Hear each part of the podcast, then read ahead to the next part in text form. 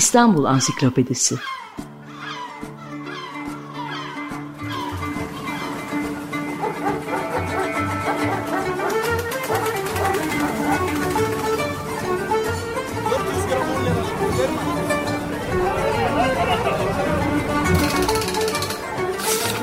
İnsanlar, olaylar, mekanlar, gelenekler ve ihtiyaçlar üzerinden şehrin tarihinden sayfalar.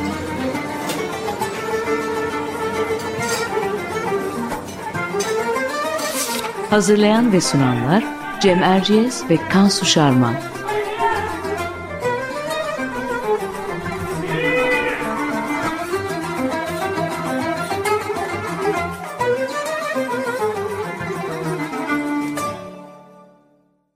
Merhabalar, Cem Erciyes ben. Açık Radyo'da Kansu Şarman'la birlikte hazırladığımız İstanbul Ansiklopedisi'nin yeni bir programındayız. Bu programda tabiri caizse oldukça lezzetli bir konumuz var. Osmanlı'nın modernleşme döneminde İstanbul'un mutfak kültürü. Konuğumuz bu konuda uzun yıllardır çalışan, kitapları ve çok sayıda makalesi makalesi bulunan akademisyen, doçent doktor Özge Samancı. Özge Hanım hoş geldiniz. Hoş geldiniz. Hoş bulduk. Merhabalar. Merhaba. Şimdi biz her hafta olduğu gibi Kansu'yla kısa bir giriş yapacağız. Sonra sözü konuğumuza vereceğiz. Eski İstanbul'da mutfak kültürü ayrıcalıklı bir yere sahip. Hatta öyle ki 20. yüzyılın başlarına kadar İstanbul mutfağı günümüz Türk mutfağının temelini oluşturmuş. İstanbul mutfağı imparatorluk saray mutfağının yanı sıra Orta Asya Türklerin mutfak kültürünü, Anadolu Selçuklu mirasını, Orta Çağ Arap Fars mutfağının izlerini taşıyor ve Bizans ile olan etkileşimini de yansıtıyor tabii ki. Bugün odaklanacağımız 19. yüzyılda ise İstanbul mutfak kültürü klasik dönem Osmanlı mutfağıyla hem benzerlikler taşıyor evet hem de kullanılan malzemelerin değişmesi, yeni tekniklerin uygulanmaya başlanması ve sofra adabı ve düzeninin değişmesi açısından farklılıklar gösteriyor. Bugün bunlara özellikle değinme fırsatı bulacağız. Tabii ulaşımın ve iletişim olanaklarının gelişmesiyle İstanbul dışından gelen ürünlerin de e, etkisi olmuştur bu değişimde diye düşünüyorum. Sen ne dersin Kansu? Ee, evet Cem, ee, konuğumuz doçent Doktor Özge Samancı'nın Büyük İstanbul Tarihi Ansiklopedisindeki e, İmparatorluğun son döneminde İstanbul Mutfak Kültürü adlı makalesinden aktarırsak e, başkent olma ayrıcalığı İstanbul'a zengin çeşitlilikte ve sürekli gıda akışını sağlamış. Elbette bu zengin gıda çeşitliliği en çok da Osmanlı saray ve konak mutfaklarında kullanılmış. 19. yüzyıl sonu ve e, 20. yüzyıl başında da İstanbul e, gıda çeşitliliğinin devam ettiği bir merkez özelliği taşıyor. E, tabii aynı zamanda bu dönemde Avrupa ile ticari ilişkiler sonucu ithal edilen yeni ve işlenmiş gıda ürünleriyle yemek listesini de zenginleştirdiği görülüyor. Şimdi özetimizi burada kısaca keselim ve e, sözü doçent doktor Özge Samancı'ya bırakalım istiyoruz. E, hocam şöyle başlayalım diyoruz. E, 19. yüzyıl modernleşme dönemine gelmeden e, İstanbul mutfağının oluşumunda saray mutfak kültürü ne kadar etkin ve tabii kentin çok dinli, e, çok kültürlü nüfus yapısı e, İstanbul'un mutfak kültürüne nasıl yansımış? Peki, teşekkürler. Ee, sizin de güzelce özetlediğiniz gibi 19. yüzyıl değişimlerin başladı ama geçmişten de gelen yemekle ilintili, yemek kültürüyle ilintili devamlıkların olduğu bu dönem. Bu yüzyıla gelmeden önce İstanbul mutfağı tabii aynı zamanda payitahtın mutfağı ve Osmanlı Sarayı var. Osmanlı Sarayı'nın varlığının en önemli katkısı diyelim kentin beslenme e, düzeninde İyaşe ayrıcalığı. İyaşe derken e, her türlü gıda malzemesini kastediyoruz. Tahıldan, yağ, e, ondan sonra her türlü gıda malzemesi, meyve, sebze, et. Bütün bunların şehre sürekli tedariki bir gereklilik. Hem saray orada olduğu için hem de başkentteki halkın e, sürekli bir beslenmesinin sağlanması için. Çünkü kıtlık ya da yokluk ya da fiyatların çok artması gibi durumlar sık sık arşiv belgelerine de yansıdığı gibi halkın huzursuzluğuna sebep olabiliyor. Dolayısıyla saray için e, İstanbul'un fethinden itibaren biliyorsunuz Yeni Saray adıyla bugünkü Topkapı Saray inşası başlıyor. Bu saray kendi içinde büyüyecek 16. yüzyıla kadar. Burada mutfaklar e, göze çarpan şekilde çok büyük gösterişli dışarıdan da görüldüğü gibi hem bir anlamda e, imparatorluğun ve sultanın gücünü de temsil ediyor. Özellikle bütün bu sarayda yaşayan kişiler için sadece e, sultanın ailesi ve çevresi için değil, bütün sarayda ikamet eden ya da saraya bağlı kişilerin beslenmesi için bir e, iaşe düzeni kuruluyor. Bu aynı zamanda kente de yansıyor. E, bir bunu altını çizmek gerek. E, sarayda saray mutfak kültürünün oluşmasında bir matbaahı amire sistemi kuruluyor. Gene bu gıdaların tedariki için. Aynı şekilde buraya bağlı hem kilerde çalışanlar hem de mutfakta çalışanlar hiyerarşik bir yapıda ve çok sayıdalar. Ve dolayısıyla bu mutfaklarda ki 16. yüzyılda 10 adet oluyor bu mutfaklar. Bir tanesi helvahane, diğerleri mutfak şeklinde. Burada çalışan birçok aşçı, yamak, e, tatlıcı, helvacı, pilavcı, kebapçı gibi farklı e, pişirme tekniklerinde uzmanlaşma da burada gelişiyor. Ve saray her zaman Osmanlı erkanı için de bir model oluşturuyor. Konaklardaki Osmanlı seçkinleri için onların da konak mutfaklarının benzer bir şekilde kurgulandığını görüyoruz. Ee, mesela bununla ilintili Halil İnalcı'nın güzel bir kısa makalesi vardır İslam Ansiklopedisinde Mutfak diye. Orada da bu anlatılır. Saray mutfakları farklı yemeklerin, bunlar dışarıdan da gelse, taşradan da gelse ya da kentin içinden de gelse çeşitlendiği, fazlalaştığı, inceldiği bir ortam sağlıyor. Bunun dışında ikinci sorunuz, evet tabii ki İstanbul kentine baktığımızda sadece saray ve sadece Müslüman halk yok. Onun içinde bile bir sürü farklı gruplar var. Ee, çok dinli, çok kültürlü bir yapı. Sırf Galata kendi içinde bir dünya. Ee, sırf oradaki var olan Ceneviz kültürünün devamlılığı bile yemek kültürüne etki edici. Dini grupların yaşadığı kent aslında bu gerçek tüm Osmanlı İmparatorluğu için var. Ee, özellikle yemekle ilgili dini yasaklar neticesinde geliştirilen bazı yemeklerin ortaya çıkmasına sebep olacak ve bu uzun dönemde baktığımızda 18. ve 19. yüzyılda farklı dini cemaatlerin özellikle Hristiyan cemaatin perhiz günlerinde et yasak, et yasağının ya da et yemedikleri günlerde geliştirdikleri bazı reçetelerin ya da tariflerin genel olarak İstanbul mutfağına eklemlendiğini gösteriyor. Örnek Peki. mesela zeytinyağlılar ya da yalancı dolma gibi. Hmm. E, peki hocam e, 19. yüzyıla e, gelirsek İstanbul mutfak kültürü 19. yüzyılda klasik dönem Osmanlı mutfağıyla ne gibi benzerlikler veya tabii e, farklılıklar da göstermiş olabilir. E, örneğin et yine ağırlıklı mı 19. yüzyıl mutfağında, tahıl yine öncelikli mi? E, İstanbul mutfağının temelini hangi maddeler oluşturuyordu? Gıda malzemeleri ba- bağlamında aslında devamlılık var. Evet et yine öncelikli, buğday ve pirinç çok önemli. Pirinç daha çok var, bulgur yok. Et konusunda koyun var, mevsimi ise kuzu var. Ee, yeni sebzeler var. Amerikan kökenli domates, patates, e, bütün biberler, sakız kabağı, bal kabağı, fasulye, mısır bunlar e, Amerika menşeli bitkiler. Bunların eklemlenmesi ve yaygınlaşması 19. yüzyılda. Ama her birinin hikayesi farklı. Yani her birinin nasıl adapte olduğu, nasıl yaygınlaştığı, nasıl kullanıldığının hikayeleri farklı. Bir böyle bir farklılık var. Bunun dışında gene baktığımızda 19. yüzyıldaki genel İstanbul mutfak kültüründe de önceki dönemlerle en büyük farklılık ben balık ve deniz ürünlerinde görüyorum ki ondan biraz sonra daha detaylı bahsedebiliriz. E, genel bir çerçeve çizersek evet gene et e, ve tahıl ürünleri, sebzeler, meyveler. Bunun dışında hem bal hem şeker var. Şeker bu dönemde daha çok dünya piyasasında bulunabilir bir gıda ürünü oluyor ama hala çok pahalı ve daha seçkinlerin daha çok tükettiği bir şey. Hem bal hem şeker çok kullanılıyor. Ee, ve uzun bir yüzyıl bu yüzyıl aslında başı ve sonu aynı değil. Ve 1850 sonrası özellikle alafranga etkilerin ortaya çıktığı bir dönem e, zaten bu e, değişimi biz yemek kitapları aracılığıyla, arşiv belgeleri aracılığıyla, romanlar ve seyahatnameler aracılığıyla çok net görüyoruz.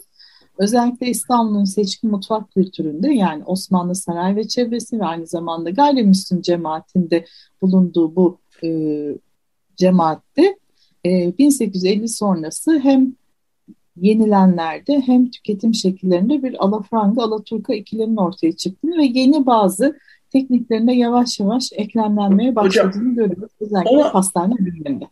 onu, onu biraz açacağız. ee, yani pastane ürünlerine girer miyiz bilmiyorum ama biraz daha detaylandırırız.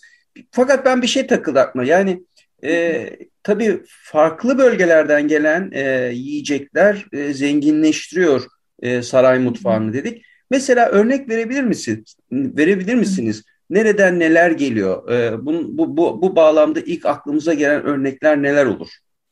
Coğrafi kökenleri bakımından e, bir şeyler Anladım. söylemek mümkün olur. Yani aklıma gelenleri söyleyeyim şimdi en kısa yoldan. Örneğin e, biz Şam fıstığı deriz. Evet. Antep fıstığı demeyiz çünkü Şam'dan gelir eskiden. Çünkü o zaman Doğru. Şam'da Osmanlı eyaleti.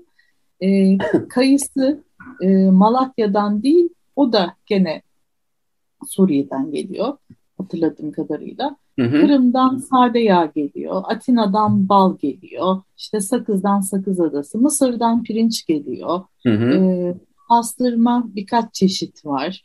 E, baharat tabii ki sürekli var zaten İstanbul bir e, ticari anlamda merkezi olduğu için baharat uzak doğudan geliyor çoğu. E, gibi örnekler vermek mümkün. Eğer pazarlara çıksak o dönemde nar listeleri var biliyorsunuz. Orada evet. çeşit çeşit meyve sebzeler var. Hem İstanbul'da yetişen hem de İstanbul'un çevresinde yetişen ki İstanbul'u en çok besleyen yerler Trakya, Bursa, Sakarya, Adapazarı. Bu, evet. bu, bu çevre, bu Hindistan. Buralardan bol bol sebze meyve geliyor bol İstanbul'a. meyve geliyor ve bugün üzümün üç çeşidini görebiliyorsak çarşıda, pazarda Evet. Listelere baktığımızda biz 20 çeşit üzüm sayıyoruz. Erik evet. sayıyoruz, armut sayıyoruz. Çünkü, e bütün bunlar çünkü küçük köylü üretiyor. Herkesin farklı bugünkü gibi endüstrileşmiş de değil tarım tabii. Onun da etkisi mutlaka tabii, ki var. Farklı yerlerden de geliyor işte. Sordunuz ya mesela Ege'den evet. bir sürü üzüm geliyor. Anadolu'dan geliyor vesaire. Peki e, nasıl bir lezzet var o zaman? Hani en başta dedik ki bugün lezzetli bir sohbet olacak diye. Yani Mesela le, şimdi lezzeti tabii sözle anlatmak kolay değil ama belki bize o dönem İstanbul mutfağında öne çıkan yemeklerin isimlerini ya da tatlıları anlatırsınız. Bunlar e, işte şekerden bahsettiniz az önce pahalı bir şeydi diye. Bunlar nasıl tatlandırılıyordu? Yemeklerde ne tür yağlar kullanılıyordu? E, bol baharatlı mıydı o baharat eski eskinin yemekleri yoksa baharat pahalı bir şeydi hiç sandığımız gibi değil miydi? Böyle şeyler merak ediyorum ben. Şöyle yani İstanbul'dan bahsediyoruz tabii İstanbul mutfağı evet. derken sonunda kitaplara dökülen ve model oluşturan burada birçok bir halk var. Öncelikle hemen şunu söyleyeyim. Önceki yüzyıllara göre daha az baharatlı bir mutfak. Baharat var ama Hı-hı. bir 15-16. yüzyıl e, reçetelerine falan baktığımızda tatlı tuzla ekşi karışımının çok olduğunu gör, görürüz. İşte sakız mesela pilavda da kullanılır. Hı hı. Ne bileyim e, safran çok kullanılır kakule. 19. yüzyılda biraz daha bir sadeleşme var. Ama gene günümüze göre çok değişik lezzetler var. Baharattan gidelim, tarçından bahsedelim. Tarçın günümüzde bir tek sütlaç vesaire gibi tatlıyla kullanılır ama 19. yüzyılda tarçın çubuğunun etle, balıkla da kullanıldığını biliyoruz. Tarçın çok sevilen bir baharat. Tarçın, sakız, safran, karabiber, yeni gelen yeni bahar kimi zaman, bunlar kimyon, bunlar kullanılan lezzetler kesinlikle kırmızı bir mutfak değil, onu söyleyelim. Kesinlikle domates salçasının ya da domatesin ya da biber salçası ya da kırmızı biberin olduğu bir mutfak değil. Ee, şöyle bir Şimdi yediğimiz gibi bütün değil. yemekler kırmızı değil yani o zamanlar. Değil. Yani bu herhalde evet ayırt edici bir özellik. Bugün evet. de hala İstanbul usulü bir zeytinyağlı yaparsak içine mesela salça konulmamasını Hı-hı. ben beklerim.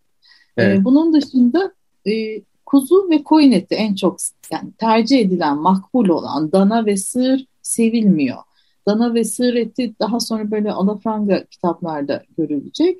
Bir menü hayal edelim. Bu bir saray ya da konak menüsü olsun. Bu, bu menüde evet o zaman da bir çorbayla başlanır. E, sofrada neler olur onu söyleyeyim daha çok. Hı hı. e, evet. muhakkak bir et yemeği olur.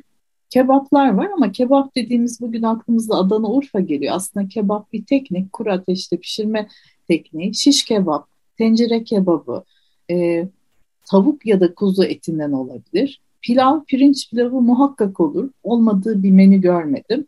Bu Hı-hı. biraz daha yemeğin sonuna doğru gelir. E, dolmalar olur. İstanbul ağzında sarma değil dolma denir genelde yaprağı dahi. Günümüzde yok olan e, yani yaprak ya da lahana sarmasının dışında ayva dolması mesela ilginç unutulan bir şey. E, meyveli etli yahniler de var. Bunlar en çok herkesin ilgisini çekiyor ve Osmanlı mutfağında bir tek bunlar var zannediliyor ama o bir kategori. Yahni bir kategori, kebap bir kategori. Evet. Bakıldığında yemek teknikleri günümüzde aynı fakat içinde değişiklikler var. Baharat kullanımında, hı hı. tatlı ekşi birlikteliğinin kullanımında, börekler var. Balık e, ürünleri çok fazla 19. yüzyılda. Hocam ona böyle bir soruyla bağlayalım isterseniz. Hı. Çünkü hep Tatlı Osmanlı mutfağının deniz ürünleriyle arasının pek yakın olmadığı söylenir. Bu çok yaygın bilinen bir e, bilgi. E, 19. yüzyılda bu yönden bir değişiklik var mı? Gerçekten böyle bir şey var mı? 19. yüzyılda buna yönelik de bir değişiklik var mı? Benim gördüğüm var. Şöyle var. Öncelikle mesela sadece Osmanlı Sultanı'nın mutfağı için alınan malzemeler içinde balıkları görmeye başlıyoruz. Sadece balık değil, çiroz, lakerda, havyar, balık yumurtası gibi. Balık alımının daha çok kayıtlara geçtiğini görüyoruz. Abdülhamit de mesela balığı çok severmiş. Bayağı balık haneden sürekli balık geliyor hatta istiridye bile geliyor.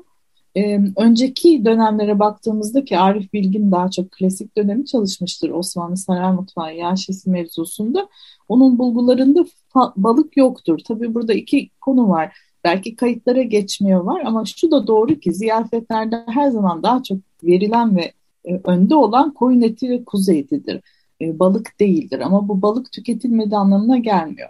İstanbul mutfağını en güzel yansıtan kaynaklara baktığımızda yemek kitapları olarak düşünürsek ya da başka anılarda balıklı yemeklerin 19. yüzyılda evet daha çok arttığını ben görüyorum. Zaten zeytinyağı kullanımı da daha çok artıyor. Demin e, Cem Bey'in sorusunda yağ kullanımında mesela cevap vermedim. Daha çok sade yağ kullanılır, tereyağı, e, hayvansal yağ, kuyruk yağı da olabilir ama zeytinyağı her zaman azdır. 19. yüzyılda da az ama var. Hı hı. E, bu değişim. E, bunun dışında mesela lüfer pilavı. Bugün böyle bir yemek bilmiyoruz. İşte balık çorbaları, uskumru dolması, e, kılıç balığı, kebabı, taratorlu kılıç balığı, e, balık külbastısı, e, balık yemekleri ve deniz ürünleri çok daha fazla. İstakoz salatası, teke salatası, havyar taratoru bütün bunlar adı geçen yemekler ve tüketildiğine dair de bulgularımız var. Dolayısıyla 19. yüzyılda benim gördüğüm bütün bu daha önceki yüzyıllarda belki biraz daha e, Hristiyan cemaat ya da Musevi cemaat arasında kalan bazı yemek hazırlama pratiklerinin genel olarak İstanbul'la yayıldığı ve bir İstanbul mutfak kültürünün e, topyekun ortaya çıktığı, paylaşılan ortak bir lezzet dünyası olarak. Peki e, buradan e, İstanbul ne içiyordu gibi bir soruyla devam edelim. E, yemeklerle birlikte içecek olarak e, neler tüketiliyor? Tabii buna bağlı olarak bir miktar alkollü içeceklerin de 19. yüzyıl İstanbul'undaki yerini öğrenmek isteriz. Tabii içeceklerden önce küçücük tatlı üzerine bir cümle söyleyeyim. Tatlı kültürü çok önemli İstanbul'da. Yani İstanbul mutfağı aslında Osmanlı yani seçkin Osmanlı mutfağının ya da Osmanlı saray mutfağının bir böyle uzantısı. İkisini birbirinden ayırmak çok zor. Tatlılar çok çeşitli ve e, daha çok hem şekerli hem ballı hazırlanıyor ve bilebildiğimiz aslında günümüzdeki gibi sürpriz tatlılar, hamur tatları, çevirmeler, Şerbet kültürü çok önemli. Şerbet ve hoşaf. Buradan içeceklere devam edebiliriz. Şerbet ama bizim düşündüğümüz gibi aslında e, sofrada yemeğe eşlik eden bir içecek değil. Hoşaf daha çok eşlik ediyor. Şerbet daha öğün aralarında kahve ile kahve öncesi, kahve sonrası ikram, ferahlamak için içilen bir içecek 19. yüzyılda da hala önemli devam ediyor. Çiçeklerden, meyvelerden, baharattan, her şeyden şerbetler yapılabiliyor.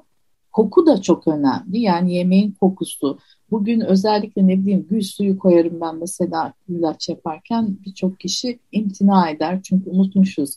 Gül suyu, çiçek suyu yani turunç çiçek e, suyu bunlar önemli. İçeceklere gelince dediğim gibi klasik bir öğünde e, öğle tağımı ya da akşam tağımında aslında yeme içecek eşlik etmez İstanbul'da, Osmanlı sofrasında. E, dolayısıyla e, alkollü içecek, arak, rakı ya da şarap tüketimi var fakat o e, standart bir öğle ya da akşam yemeğinde değil, özel okazyonlarda işte çilingir sofrası, meyhane vesaire buralarda tüketilir. E, sıcak içeceklerden kahve tabii ki 16. yüzyıldan beri İstanbul'un en çok içtiği içecek. 19. yüzyıl sonlarında çay başlayacak. 19. yüzyılda yeni alkollü içecekler arasında bira var. Öncesinde boza var tabii ki ama bira Avrupa'dan gelen bira ve bira haneler yepyeni bir kültür getiriyor. Yine 19. yüzyıl ortalarından itibaren Tanzimat Paşaları daha çok şarabı değil rakıyı seçerek rakı tüketimini daha böyle bir modernlikle ilişkilendirerek benimseyecekler. Bu dönemde alafranga ziyafetlerde başladığı için saray ve çevresinde içkili sofralarda başlıyor. Daha doğrusu içkili davetler, balolar, ziyafetler. Çünkü yabancılar ağırlanıyor. Evet. Ee, buralarda Fransız şarabı e, ya da konyak vesaire gibi şeyler sunulabiliyor. Hatta Dolmabahçe arşivinde içki defterleri bile var sarayda. Peki Özetlersek tam... şarap devam ediyor, rakı var, bira var. Ve Bur tabii ki spiritler de girmeye başlıyor. Buyurun. Buradan da o zaman sofra adabına bağlanabiliriz diye düşünüyorum hocam. E, e, tabii yani bu özellikle modernleşmenin e, en görünür olduğu e, yer belki de yemek kültüründe değil mi? Önceki yüzyıllara göre 19. yüzyılda sofra adabı, araç gereçler, yemek kültürü e, ne gibi değişiklikler görüyoruz? Dediğiniz gibi en çarpıcı değişim bu alanda oluyor. Yani modernleşme ve alafranga adetlerin girdiği yer sofra düzeni. Yer sofrasından masaya geçiş, e, çatal, bıçak ve bireysel tabak ve çanakta servis düzeni. Öncesinde ortaya ortada servis edilen tek bir e, tabaktan, kaseden kaşık ya da elle yemek yeme usulü varken tamamen alafranga düzene geçiş. Bu ikinci Mahmut döneminde başlıyor. Sonuna doğru 1836'lardan itibaren biraz saray ve çevresine başlayıp yayılan bir şey. Yani tepeden halka doğru yayılan bir şey. E, kademeli olarak yaygınlaşacak. Bir anda herkesin yaşasın çatal geldi diyerek onunla yemek yemeye başladığını hayal etmeyelim. Hatta öyle yazılar var ki kadın dergilerinde yaşlıların şikayet ettiği, zevk alamıyoruz, ne güzel yiyorduk vesaire diye. Keza Çataldan zevk alamıyorlar. Doğru mu anladım? Tabii, çatal, evet çataldan evet. zevk alamıyoruz. Çünkü orada hakikaten duysal bir zevk değişiyor algı. Ee, gene aynı şekilde yerde oturarak yemek yerken ya da minderde bir şekilde masada oturarak yemek yemeye geçiş de çok büyük bir değişim. Bu zaman içinde aslında Cumhuriyet dönemine kadar e, okullar, e, kitaplar, kadın dergileri, daha sonra askerlik, bütün bu ıı, çeşitli araçlarla toplum geneline yaygınlaşacak bir şey. Bunun dışında konak ve saray mutfaklarında yani daha seçkin çevrelerde porselen seçiminde bir değişim var. Öncesinde daha çok Çin porselenleri tercih edilirken bu dönemde Avrupa porselenleri, evet, Meysen, Moş, Sakson, evet. evet. Hatta e, bu e, porselen fabrikaları Osmanlı zevki içinde üretiyor. Bütün bunların güzel örneklerini Topkapı Sarayı'nda ve Dolmabahçe peki, Sarayı'nda görmek mümkün. Peki son bir de şeye değinebilir miyiz? E, mutfaklar nasıl? Yani siz biraz e, Topkapı mutfağından bahsettiniz. Yani o tabii bir impara, şey imparatoru e, doyuran bir mutfak ama Aa, evet konaklardaki mutfaklar e, İstanbul'un en azından hali vakti yerinde ailelerinin mutfakları nasıl? Çalışanlar, e, oradaki çalışma düzeni, yemek pişirme düzeni hakkında da bize biraz bilgi verir misiniz? 19. yüzyıl itibariyle. Tabii. Konak mutfakları da demin söylediğim gibi sarayın aslında küçük modelleri tabii çalışan sayısı daha az. Vekil harç en tepedeki kişi, aşçıbaşı, onun altında çalışanlar, kebapçı e, ya da börekçi, e, kahveci başı vesaire gibi olabilir. Daha az sayıda da olabilir. Mutfaklar genelde ya farklı bir binada yer alıyor konaklarda. E, kokudan mütevellit ya da başka sebeplerden ötürü aşçılar erkek, kadın değil. Onu söyleyelim. Hı hı. E, yemekleri getirenler var. Ayvaz denilir, tablakar denilir. Çünkü uzun süre bu alafranga usulü geçilse de yer sofrası düzeni devam edecek. Ve yemek odası kavramı da yeni. Her yer bir yemek e, odasına dönüşebildiği için tablakarlar mühim. E, zengin evreler, evlerde dolayısıyla aşçılar, ustalar, tatlıcılar, kahveciler var. E, mütevazi evlerde yemeği yapan daha çok kadın, evin annesi, gelini, günümüzdeki gibi aslında. E, buralarda da mutfaklar aslında bir mutfağa sahip olmak, mutfak ekipmanına sahip olmak zenginlik göstergesi eskiden odun dahi alabilmek.